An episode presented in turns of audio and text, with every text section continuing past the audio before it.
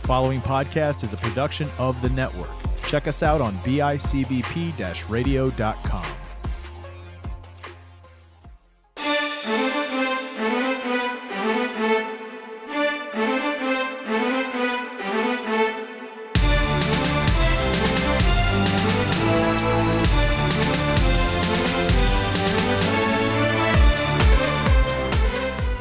Everybody, and welcome once again to the fortress of solid dudes, to the fat lair, to the fat cave. Here at the panel discussion, we are in the studio. I am one half today. We are not a trio. I am one half of the panel discussion. Greg Knowlton. As always, I am joined by my faithful sidekick. Matt Johnson. Matt Man. What's going on, everybody? Hope you're doing well. It's sweltering here in the studio today. It is. It's very hot. I'm a little moist. I could still be having just the meat sweats from last night's hot dog eating contest. Oh, yeah. There's a couple left over. I don't know if you want some. I don't know if they're sitting in the studio. I'm sure they are recooked at this point. Oh, yeah. Deep fried. They're probably burnt to a crisp. No, Kyle did a nice job cooking them last night. They're Nathan's. Well, they were. I don't know what they are now. I don't know what we consider them now. I don't like Nathan's. You don't? I'm allergic to anything that's not Salin's. I don't believe that. But no, okay. It's true. I'm allergic to the preservatives and all hot dogs that aren't Salin's. Really? Yeah. It stinks. I can't eat like Zweigels. I can't eat anything. I get Wardinski's, right? They do hot dogs. I think so. Yeah, like the preservatives make me feel like I'm going to burn up and die and poop my pants all at the same time. Really? Yeah. It's been since I was a kid. That's horrible. That's how I feel like drinking milk nowadays. Oh, I love milk. Or eating ice cream. I'm lactose, like, I know this is definitely not comic book related, but like, I am very lactose intolerant. I eat 2 ice cream sandwiches a night. I love ice cream sandwiches. I had a large, you know, Dairy Queen is the new Blizzards. I got the animal cookie one. Oh, animal cracker one, so the good. Frosted. And I was like, I know this is going to hurt me later, but I have to do this. So good, though. And then the other day, I had some people over, and they had M&M candy cookies and Halo Top ice cream, and it was salted caramel. So I took a scoop of salted caramel and put it between the M&M cookies. Oh, that sounds heavenly. It was so good. That sounds really, really good. Quarantine weight. Yeah. It's a good thing I've lost weight. We'll roll with that. But all right, before we get into the meat and potatoes of this episode, of course, we want to give a shout out to our wonderful sponsors. And we have two. We have another one. Count it. Two sponsors. We'll start off with the OG, all right, our good friends at Fat Man's Pizza. Friend Jeff, located at 2712 Niagara Falls Boulevard in Tonawanda, New York. Open Tuesday through Sunday, even though this week they're shutting down for 4th of July weekend. Understandable, very well deserved. But their current hours are 11 a.m. to 9 p.m. They finally expanded that for every day that they're open. So, yeah, please go support them. I mean, I probably over the last month I've had more Fat Man's Pizza than I've ever had. Like combined. Like pizza. Yeah, like pizza. The wings have been pretty good. You know, their wings are awesome. Phenomenal. We had them. I went and picked them up. We did one of my other million podcasts. We ate some for that. And it was really, really good. So please go support Jeff as he has supported us. If you live in the Western New York area, Niagara County, Erie County, those are the closest two. Give him a call, 716-693-7477. He's doing curbside pickup, delivery. Well, he's actually can go inside now. It's not so much curbside. They're on all forms of social media. And, of course, they have a website, fatmanpizzawny.com. Also, our brand new sponsor wanted to give a shout-out to Oogie Games of Niagara Falls.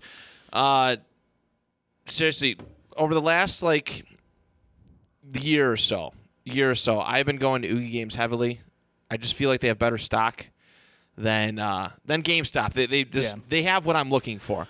I'm not so much looking for the newer stuff. I'm always looking for the old classic stuff. And GameStop doesn't have it. Oogie does, though. Oogie does. And my good friend / cousin, Lenny, he runs the Niagara Falls joint. And just keep in mind, we're just exclusive with the Niagara Falls place. I played so much Magic the Gathering there. like the right before I got married, I think it was like that whole time every Friday that was my thing, and I played Magic every single night. I did pre-releases. I played Magic in a sling there. I actually, so it was really cool when you announced this. I was like, I know that place. And I play in a Dungeons and Dragons game on the network called Podcasters. There may have been like 6 Oogie Games shout outs during the middle of that game yesterday. Oh, yeah? The Good. Oogie Games special is how you kill dragons. Just want to put that out there. Excellent. No, please go support them. If you live in the area, please go support my cousin Lenny. They're open at 12 o'clock. I think they're open Monday through Friday, all 7 days of the week. Really, buy. There's plenty to buy. If you have old and used games, whatever, go sell, trade them in. He's always looking for new stuff. Of course, he has a party room. 3 hours. I don't have the pricing right in front of me. But you can book 3-hour party blocks for birthday parties, private office parties, whatever it may be. He has 8 HD TVs, thousands of video games to choose from, new and old, so retro stuff, and plenty of space for everybody to kind of play around. And as Greg mentioned, he did a bunch of Magic the Gathering tournaments there.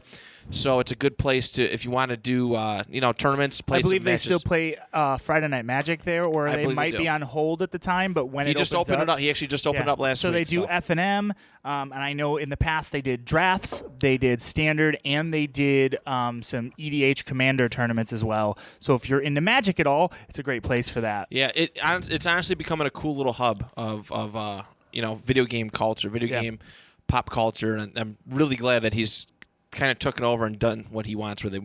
He has a full arcade plan, but please go support them. I don't know if I said the address, but I'll repeat it. 2406 Military Road, Niagara Falls, New York. So please go support our sponsors there.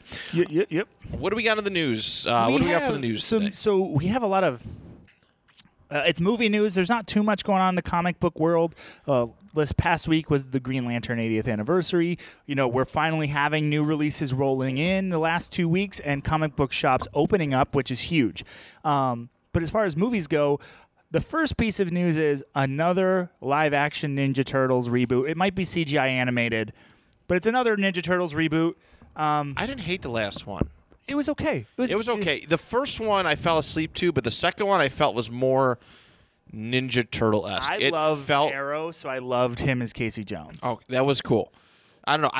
I felt the most recent TMNT 2 was more closer to the comic books. Yeah. And it honestly felt like a... Not that the story was perfectly like it, but it felt like just an upgraded modern version of what the 90s films were. Yeah. The first two. Not that we're not going to talk about the third one. What third one? Exactly.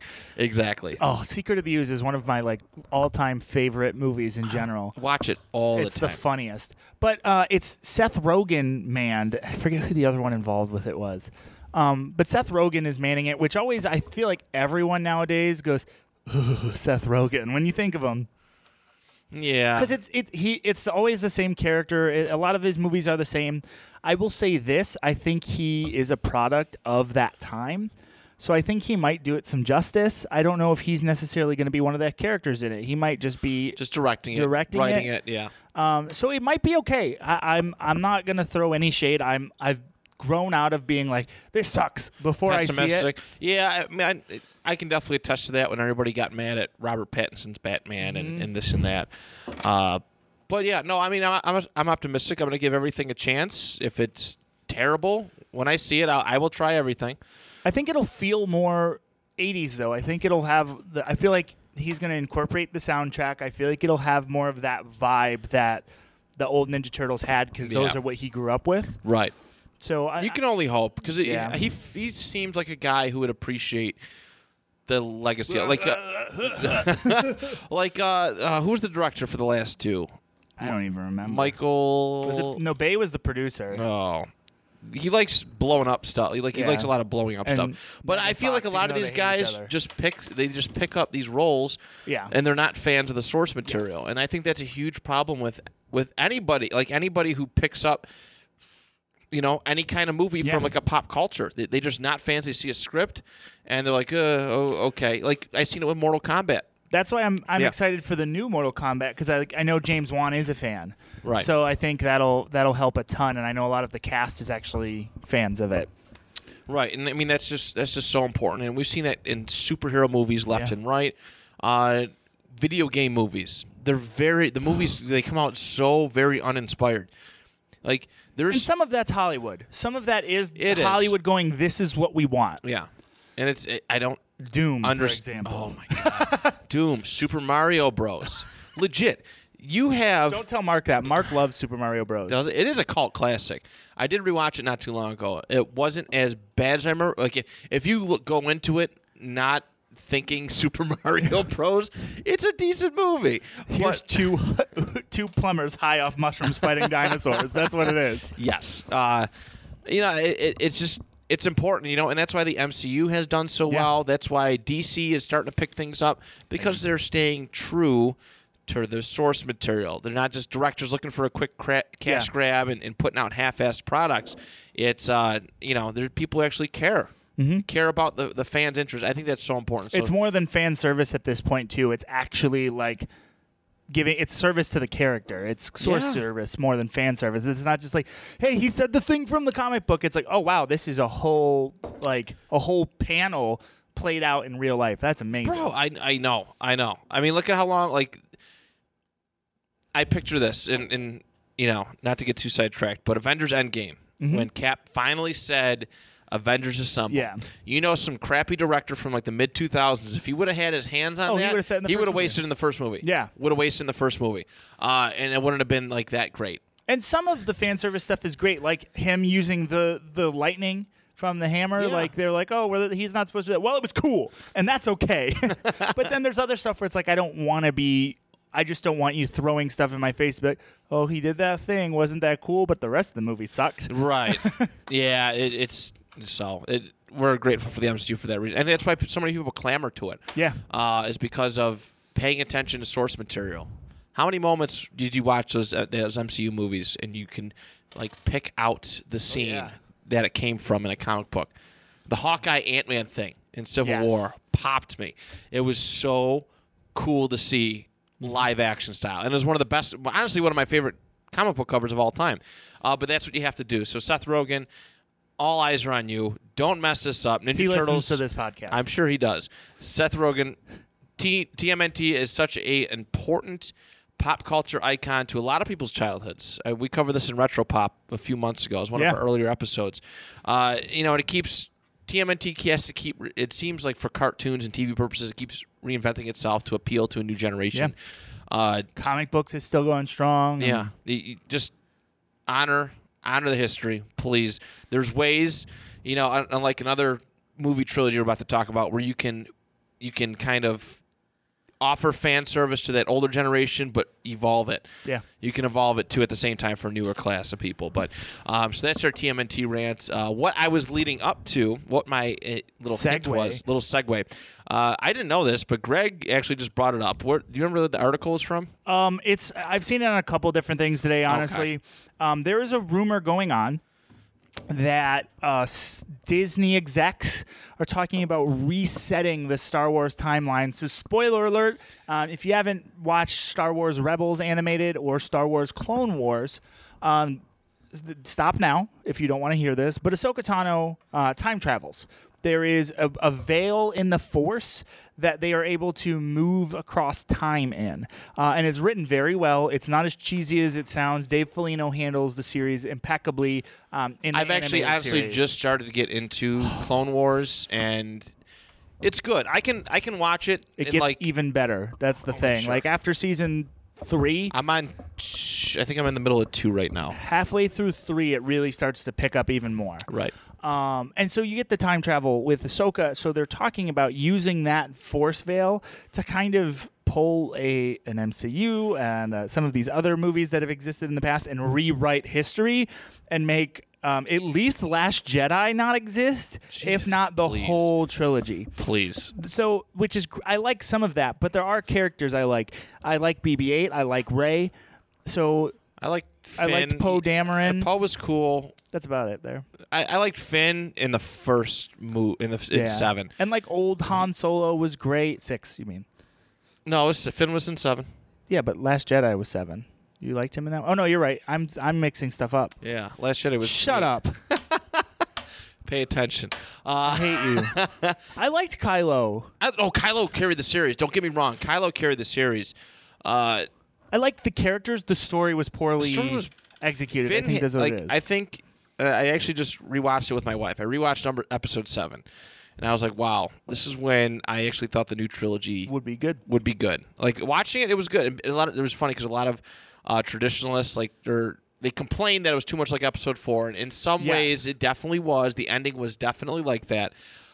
But at the same time, I felt a more original twist. Now, 8 was very original.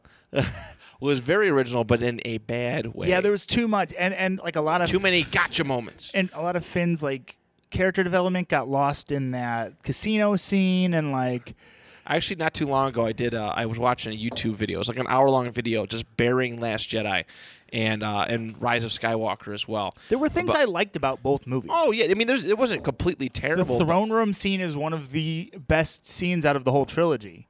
Oh, when they're fighting the red. Yeah. It's gorgeous. It is very cool. It's a very cool fight scene. It's different. But, you know, they buried it because there were a lot of gotcha moments in Episode 8. Honestly, 90% of Finn's dialogue in Episodes 8 and 9 was him yelling Rey at the top of his lungs for no reason. Just very poor character development. There's such a missed opportunity, too. Like, this is what made me mad the most was... This trilogy, especially Rian Johnson, I hope this man never gets his hands on another Star Wars project again. The thing is, so I will say real quickly, he did not do a good job with that movie. Okay, no, he did not. Knives Out, great. His other projects, really good. Yeah, I don't know. He might have been set up for failure, honestly, because JJ Abrams came in. JJ Abrams came in. He laid out this blueprint. Yeah. Well, he actually didn't lay out a blueprint. He set up a lot of potential stuff. Mm-hmm. Knights of Ren.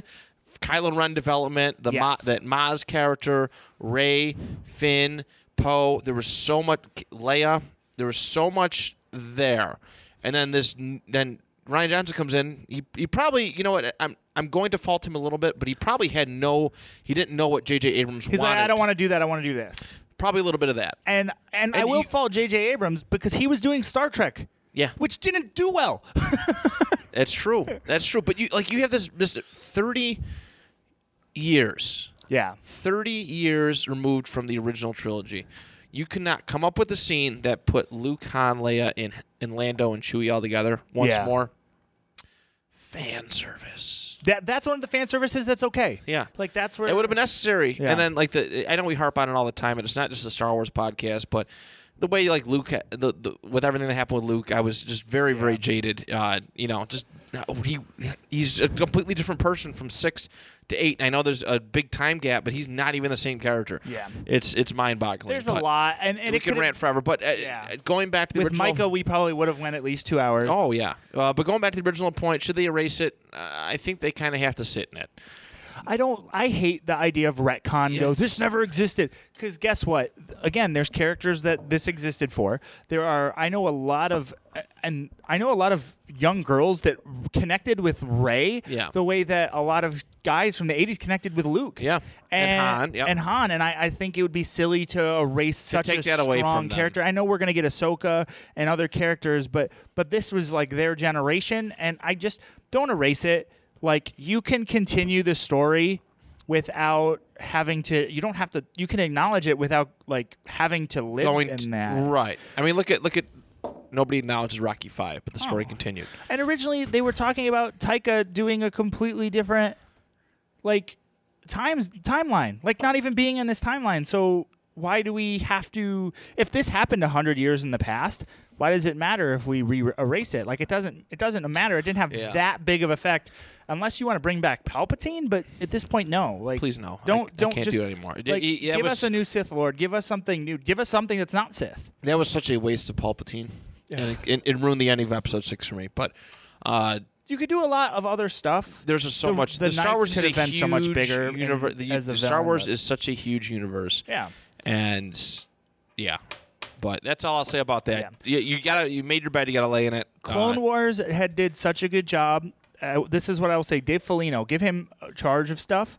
Clone Wars did such a good job at taking 2 and 3, which were not great movies, even not of the prequels. I love those movies. But they're not great movies if you really look at them. Like Anakin. Anakin's development in 2 and 3. Was perfect. Shut up. We're going to have to debate about this. Anakin in 2 is not a good character. He's whiny. He's perfect. No, because Anakin's supposed to be strong and then switch. You don't ever want to believe that Anakin would go to the dark side, and then he does. Anakin in the Clone Wars is... Like the character development for Anakin, all of the extra stories they added a whole character that never even existed in the movies, and it wasn't like, oh, that's weird. It was like, oh, that makes sense. They did a good job explaining that. Right. So you can exist within that without having to, you could rewrite things without having to make them not exist, if that makes sense. Okay. I think you can acknowledge and fix. You can repair and not rewrite. This is why this happened.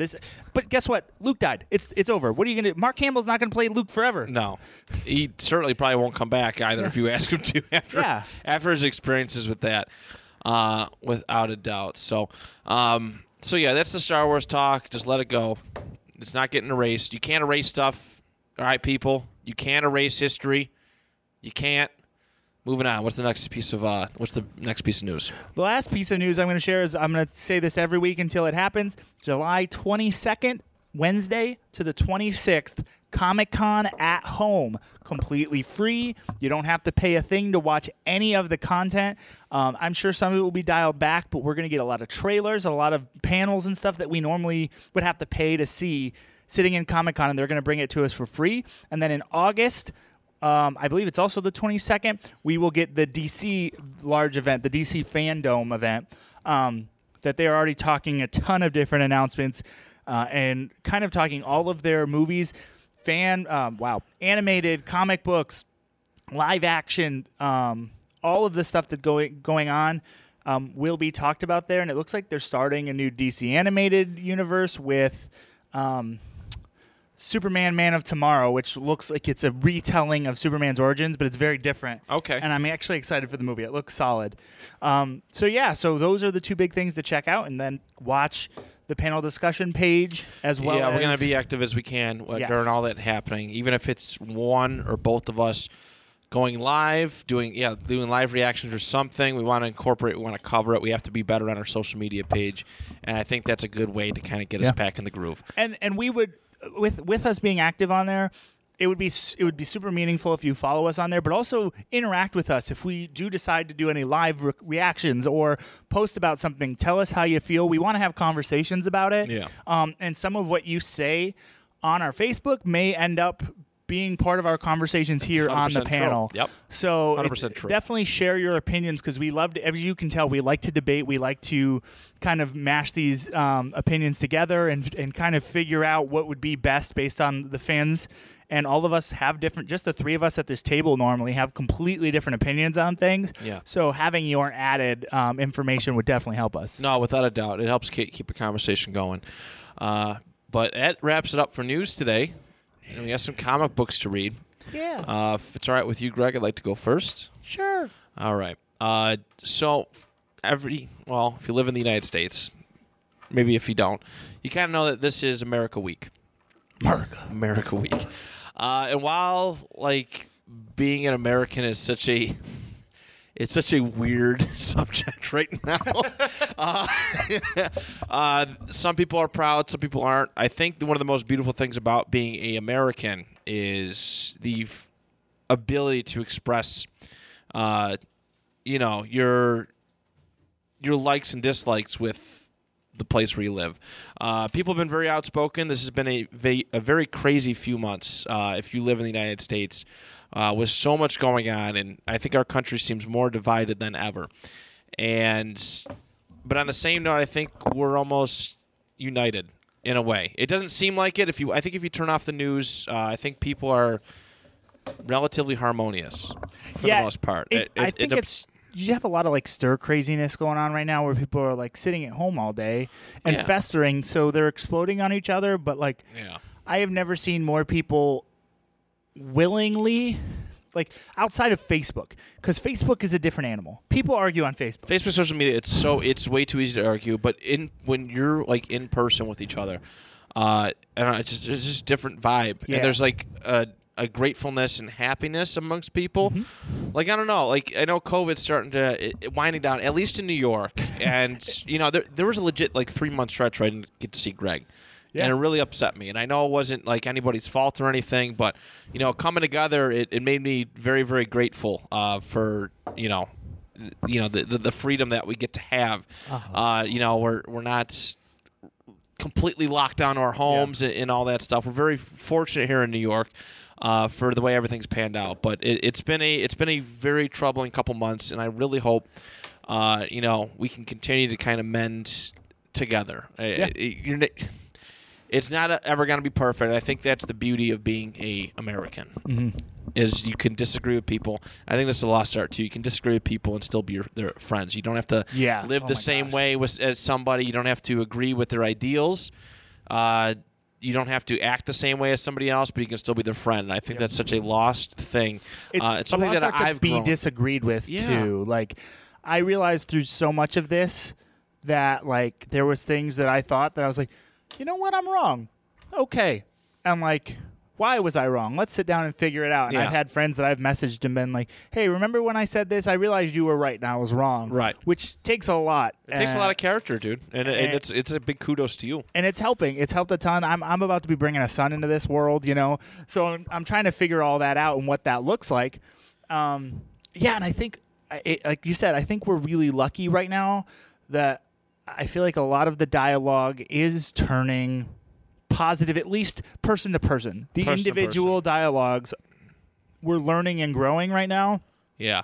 As much as it feels like we aren't, but that's how the world is. And I feel like every time this happens, you know, you're going to see what's posted on the internet and not what's happening in people's houses, because we're not going to post about every conversation we have. We're not going to post about every growth because it's personal. It's not. It doesn't need to be on Facebook. That's what podcasts are for. That's right. That's right. And honestly, to me, the reason why I chose today's character and comic book is because nobody really symbolizes that more than a guy like Captain America. I'll show you. To me, Captain America is the sense. He's not like he's a sense of American pride, but at the same time, the willingness for growth and progression at the same time. Captain America, to me, you know, people have labeled him as a symbol of nationalism, and that couldn't be farther from the truth. He symbolizes American pride, really, to me, togetherness, I guess diversity, like, and so much more. Captain America has such a deep symbolic meaning, I think, in American culture that it gets lost on people sometimes. Back in the day, Captain America was, you know, used. He was that symbol of freedom, hope, and he was legit made for the sake of rallying people behind World War II, behind the troops. And whether you agree with war or you don't, you know, American men and women, well, I think it was just mostly men back then, you know, they died on the front lines of battle to fight an evil cause, Hitler and the Axis forces, who had no trouble violating human rights and this and that. Captain America was made for that reason. And I want to get a little bit into his origin.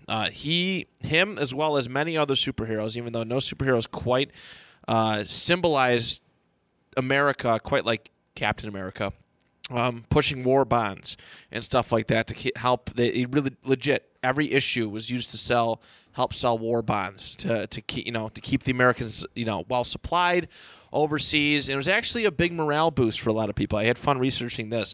The U.S. government actually shipped issues of Captain America to the troops overseas to give them a little bit of hope.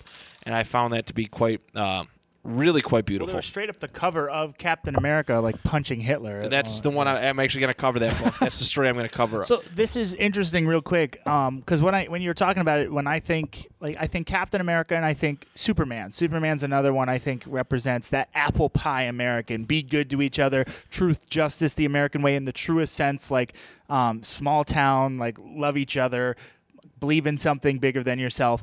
But ironically, Superman was censored during World War II. I did not know that. Yeah, so Superman was censored, a lot of that kind of stuff, because they didn't want it to be like propaganda. Right. But then on the other side of it, you have Captain America, who was straight up propaganda. So I find that really interesting, because like that Superman was supposed to be the American alien, this like foreigner from another world who represented everything that was us, the American dream. Yeah. And then Captain America is, well, that Captain America. Right. No, and he definitely was, and he had it was a very interesting growth period for him. And it was used, I mean, all of Captain America's early issues were used fighting Nazis.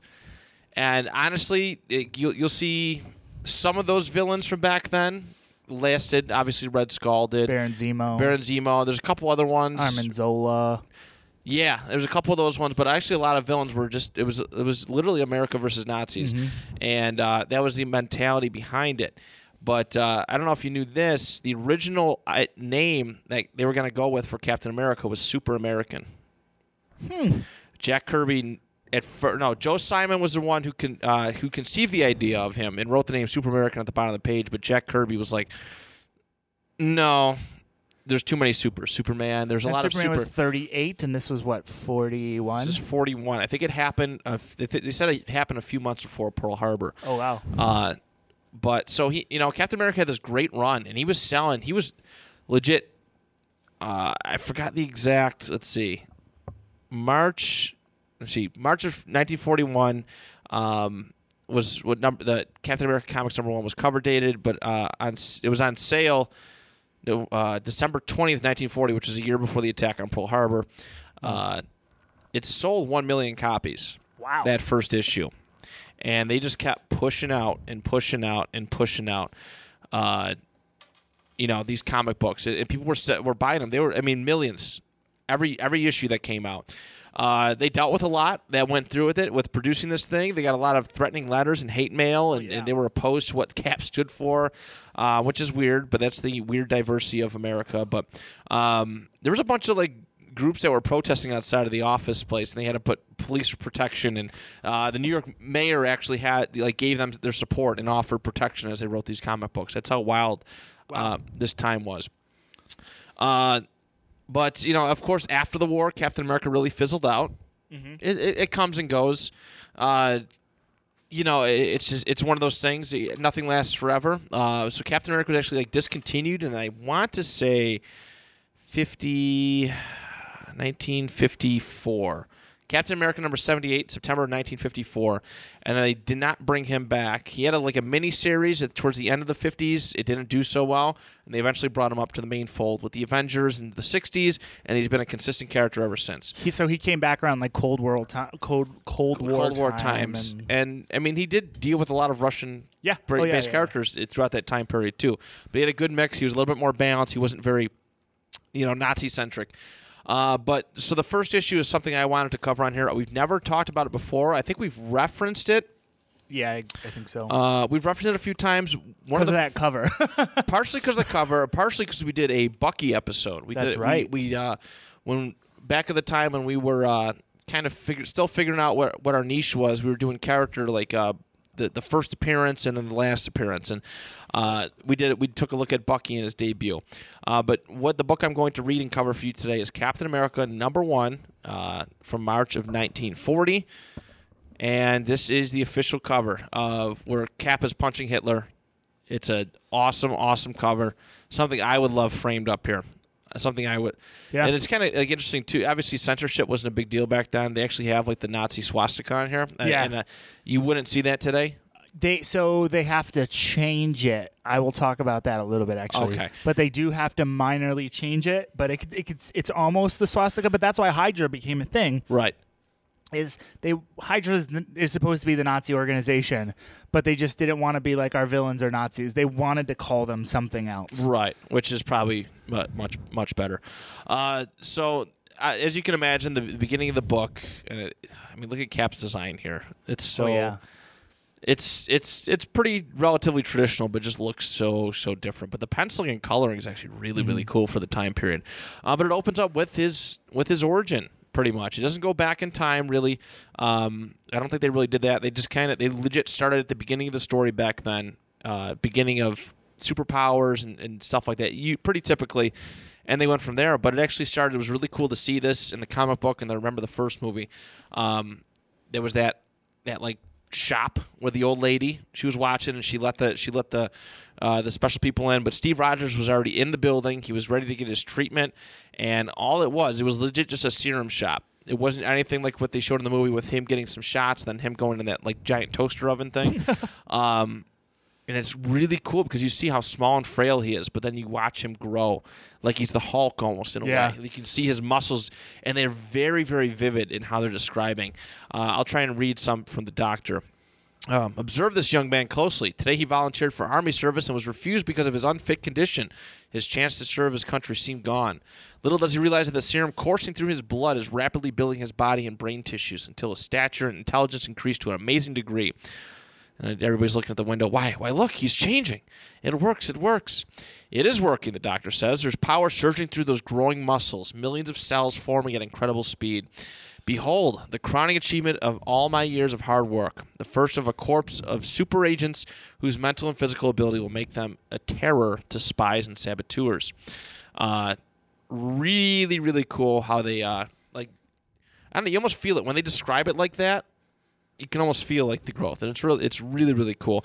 And of course, the doctor is assassinated, just like in the movie, by a spy, and Captain Steve Rogers quickly just pummels him, throws him into some electric cords and stuff, and he just gets shocked to death, like burnt to a crisp. It's actually pretty humorous. He legit goes, nothing left of him but charred ashes, a fate well deserved. And they kind of go forward. Steve is like, he's got like this ranger hat, and like walking stick, and he's walking around with this kid named Bucky, and they actually show the scene where Bucky walks in on Cap changing, and he goes, "Oh, you caught me. You can't tell anybody, but I'll let you be my sidekick," and that's pretty much how it goes. That's pretty much how. Look at this, 10-cent comics. I wish, man. Jesus. The 10th anniversary Green Lantern was $9.99, I think. Gee. 10th anniversary? Or 80th anniversary. I was going to say. Math is hard. So the first story, it's actually like a compilation of a bunch of mini stories, essentially. The first one, they introduce these villains, Sando and Omar, and I'm sure these are guys you probably haven't heard of. They're very, you can tell, they're very 1940s like. They're like these psychics, and they do this show where they're like, oh, something's going to happen. A terrible accident is about to occur at Fort Bix, and all of a sudden, after they say it, Fort Bix blows up.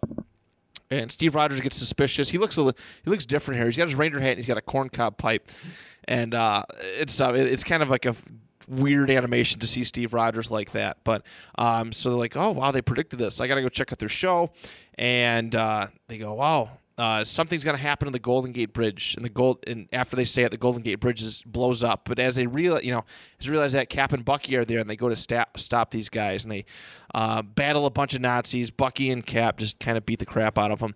But there's a lot of different like Nazi-esque villains, like human level, street level villains. Yeah. At this point early on, and people ate it up. You didn't have to have a world powerful villain like a Magneto or a Thanos or a Beyond or Dr. Doom at this point. No, I think legitimately, like, Nazis were that already in people's heads. Like, they were these like massive superpowers.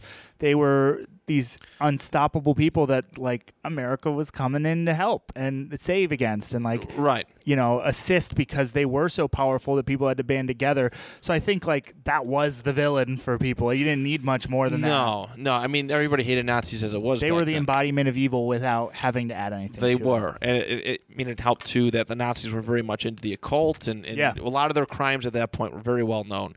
And then kind of midway through the issue, I'm not going to read the comic verbatim, but then we see the debut of the Red Skull. Cool. And I'm not going to lie, Red Skull, probably here, the most terrifying look I've ever seen. Yeah. He's a lot less humane.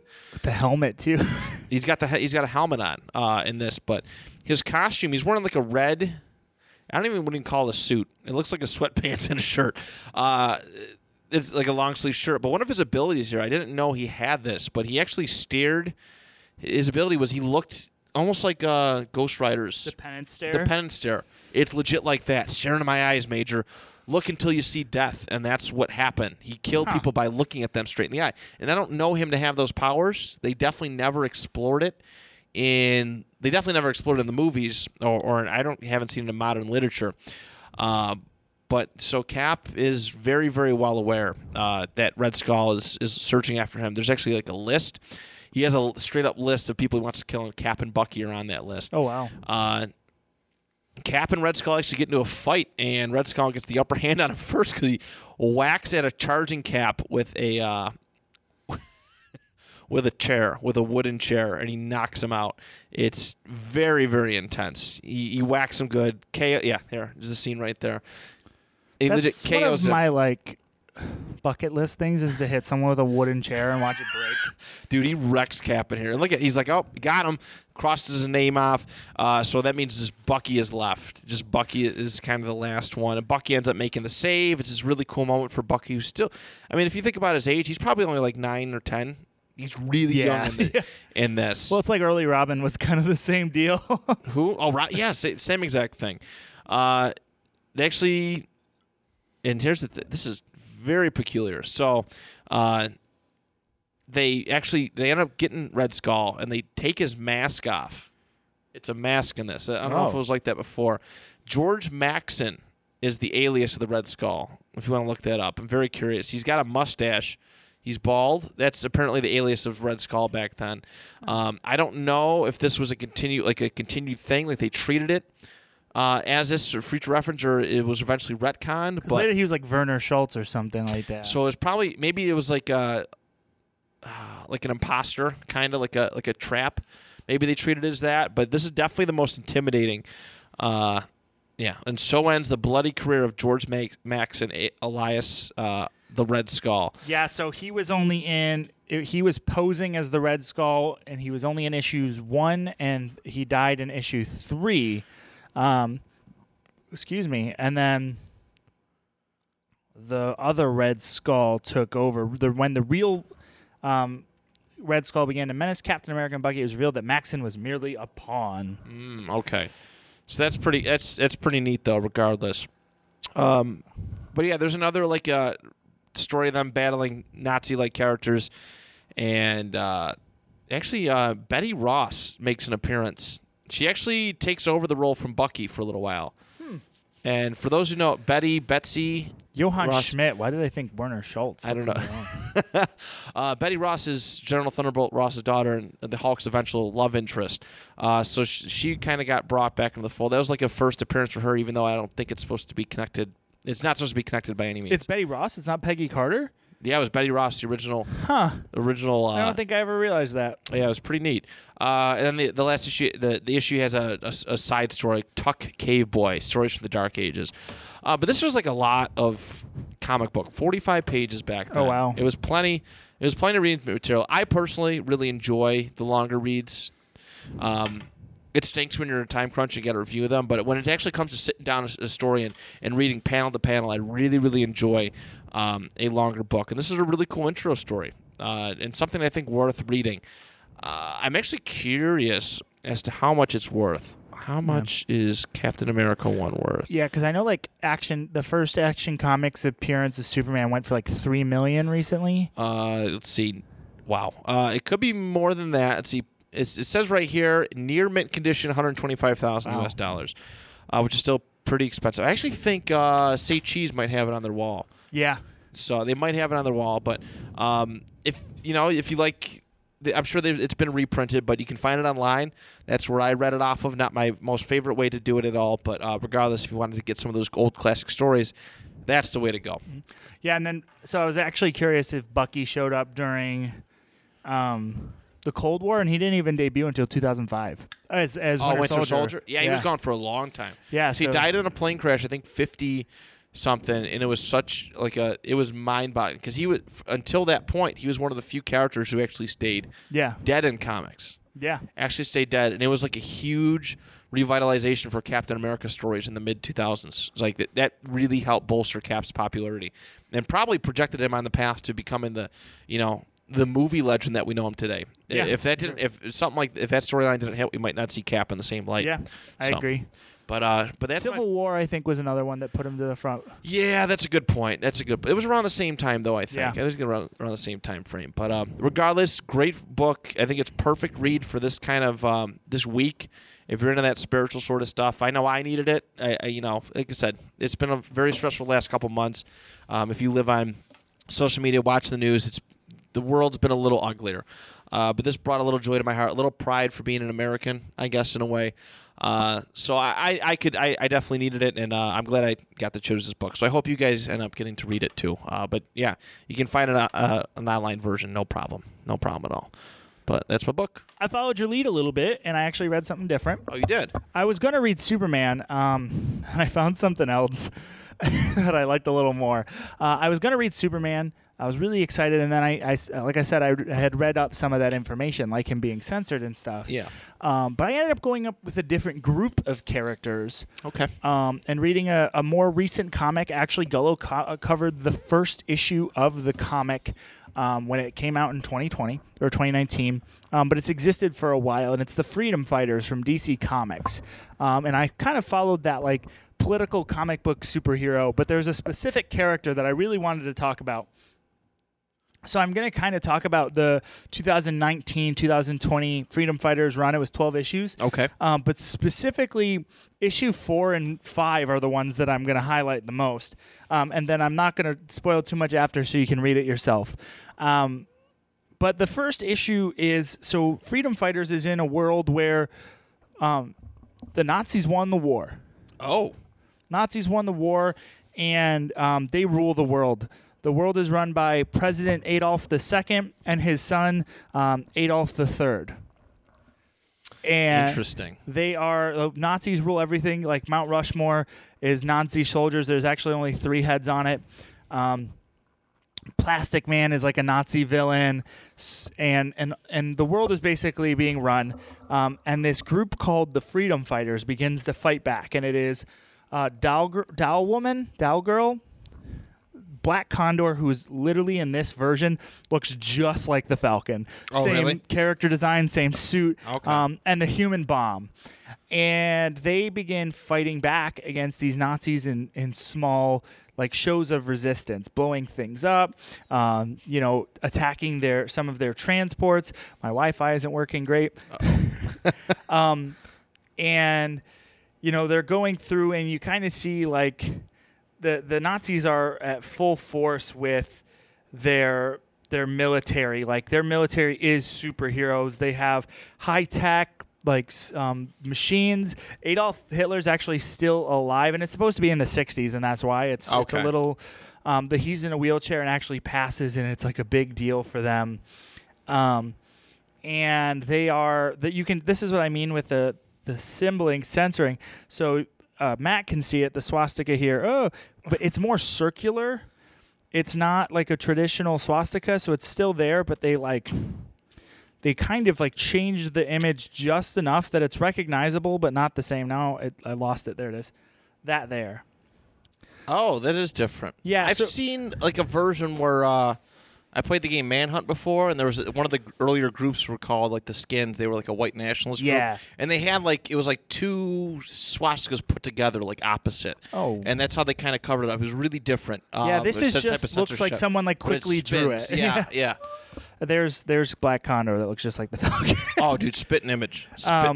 But yeah, so they're like attacking their convoys and their ships, taking out Falcon or Black Condor. Literally has a suit with wings on it, and he's flying around, and they're getting taken out. But they're starting to bring, like hope to people. And one of the targets is destroyed, and all of a sudden, one of their hacker, I believe it's Blue Rat, puts the American flag and plays God Bless America all over the world. So everyone is seeing it on these big screens. And Adolf II is like freaking out over it. And they're dropping propaganda from the planes in the skies that they're blowing up, like trying to really rally humans. And you actually get to see Adolf III gets a phone call, and he's got a guy like all hooked up, like literally covered in hooks, just hanging like a meat puppet, and slicing up, and basically like he gets called in and goes, you need to take down the freedom fighters. And this is the four is where I really wanted to get into it. So it starts with the Ratsies, they're called. They're not called Nazis, they're Ratsies. Kill one of the last bald eagles in existence. They were told they all went extinct, and a bald eagle is shot. And while this is all happening, the freedom fighters are actually looking to blow up the Nazi Mount Rushmore. With that happening, hope starts to come back to the Americans.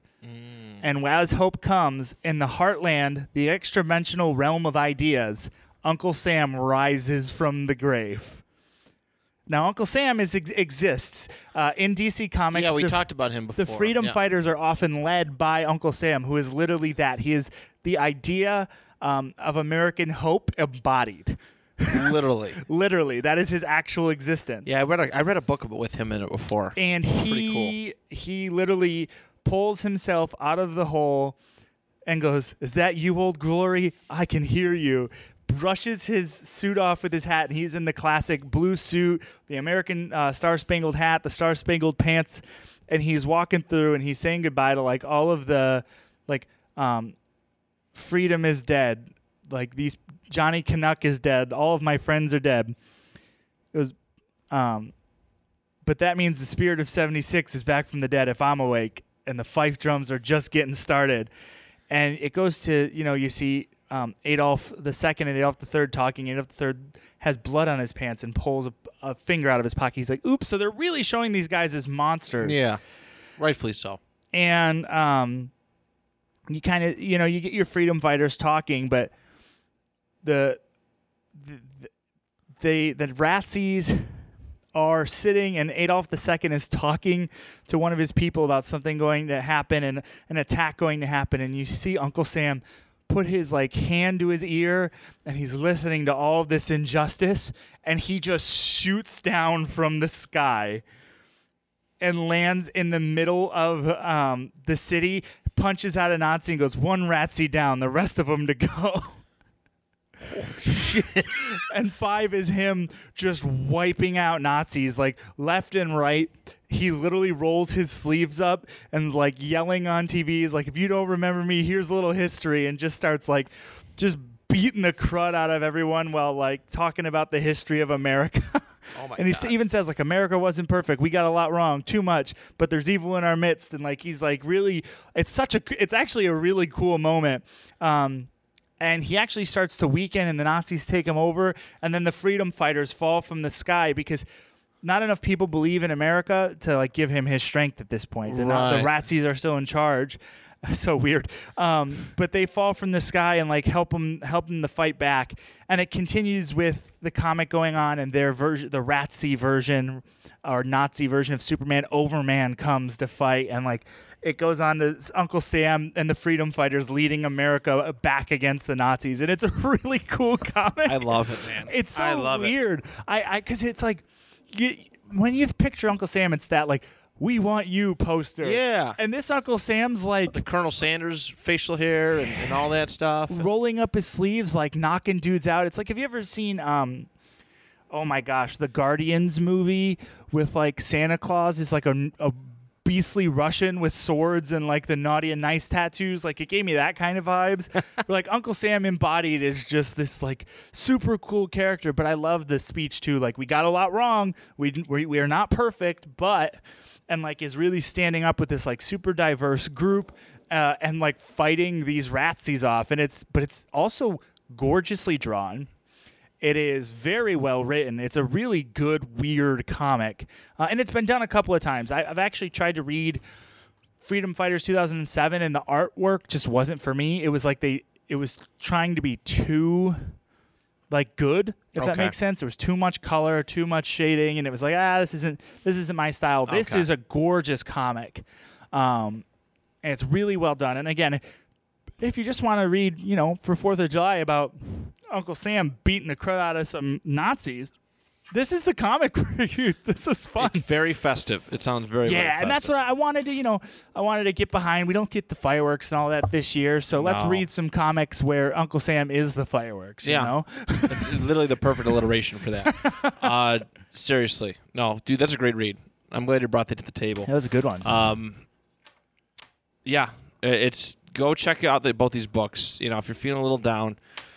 I guess in closing of today's episode, I mean, I guess we can get a little bit preacher if we want. Standing on our soapbox. We could. America's not perfect. It never will be. Nope. We're not perfect. You're not perfect. Your friends aren't perfect. Your family isn't perfect. Our politicians, definitely not perfect. Celebrities, not perfect. No matter how perfect they want you to view them as. This country is not perfect. But that is the beauty of being an American. It's not perfect anywhere. Nope. It's not perfect anywhere. I know, a lot of people think that other places are a little bit more free than them. That could be true in some instances, but every country has their flaws. Yeah. Every country has their flaws. America definitely has its flaws, but that is the beauty in being an American. And the fact that we have the platform, whether it be through arts, peaceful protests, podcasting, anything, social media, whatever it may be, you have the power to change and influence, people. And learn. Change yourself, too. That's the big one. That's the most important one.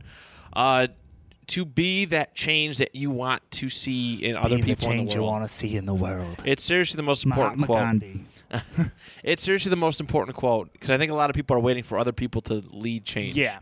I think that's the biggest issue. If you have an issue with something, you be the one that brings change to it. You bring attention to it. You keep fighting for it until it changes for the better. And that is the beauty of America. And, whether you like who's in office or you don't, whatever it may be, don't let these people who are in charge, I know some of them are jerks and whatnot, but don't let them influence your happiness and pride of being an American. Yeah.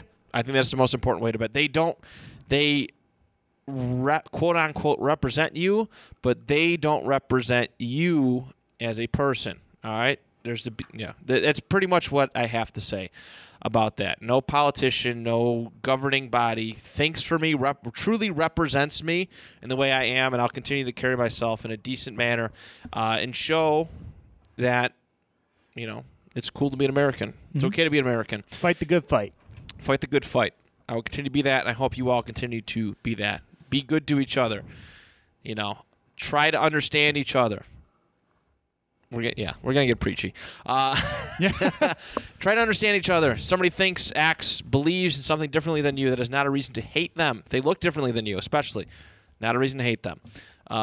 This world would be so much better if we all learned to cooperate, talk to each other, and explore each other's differences instead of trying to force everybody else to think and act like ourselves. I think the thing to hold on to is like the reason we cover comics, the reason we love comics is they're diverse. They're about standing for something.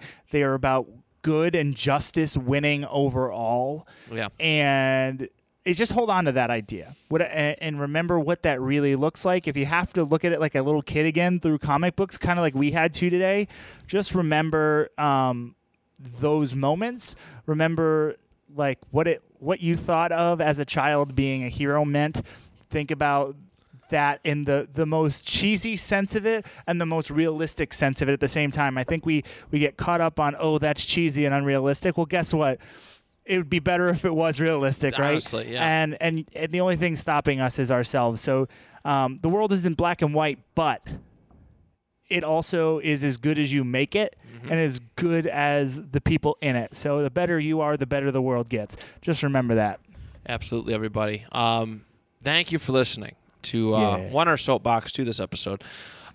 We appreciate your support each and every week. I know this is coming out at the beginning of a new month. Is tomorrow the 1st? Tomorrow's the 1st of July. So it'll come out on the 1st. Enjoy this weekend as best as you can. I know COVID has ruined a lot of things. Small gatherings are okay. Be with the ones you love. All right? Be with the ones you love. It's important. All holidays should be like that. And don't shoot fireworks out of your butt. Yeah, or blow up your hands or anything like that. Or your butt. Back up, Terry. Back up. Back up to it. But thank you so much for listening. On behalf of Greg and I, till next time, come get nuts with us. Let's get nuts. Let's get super. Wee, wee, woo.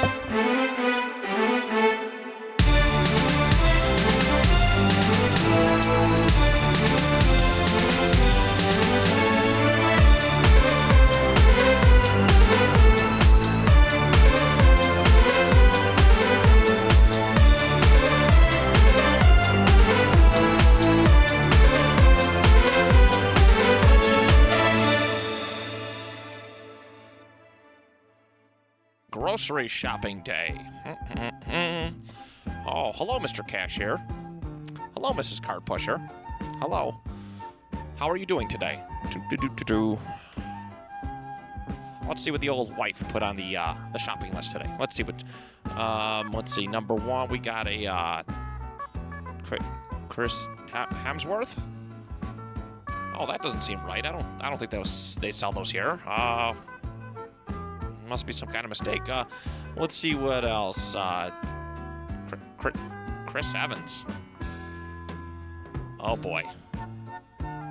This is her celebrity crush list. Awkward. Don't be like this, husband and wife.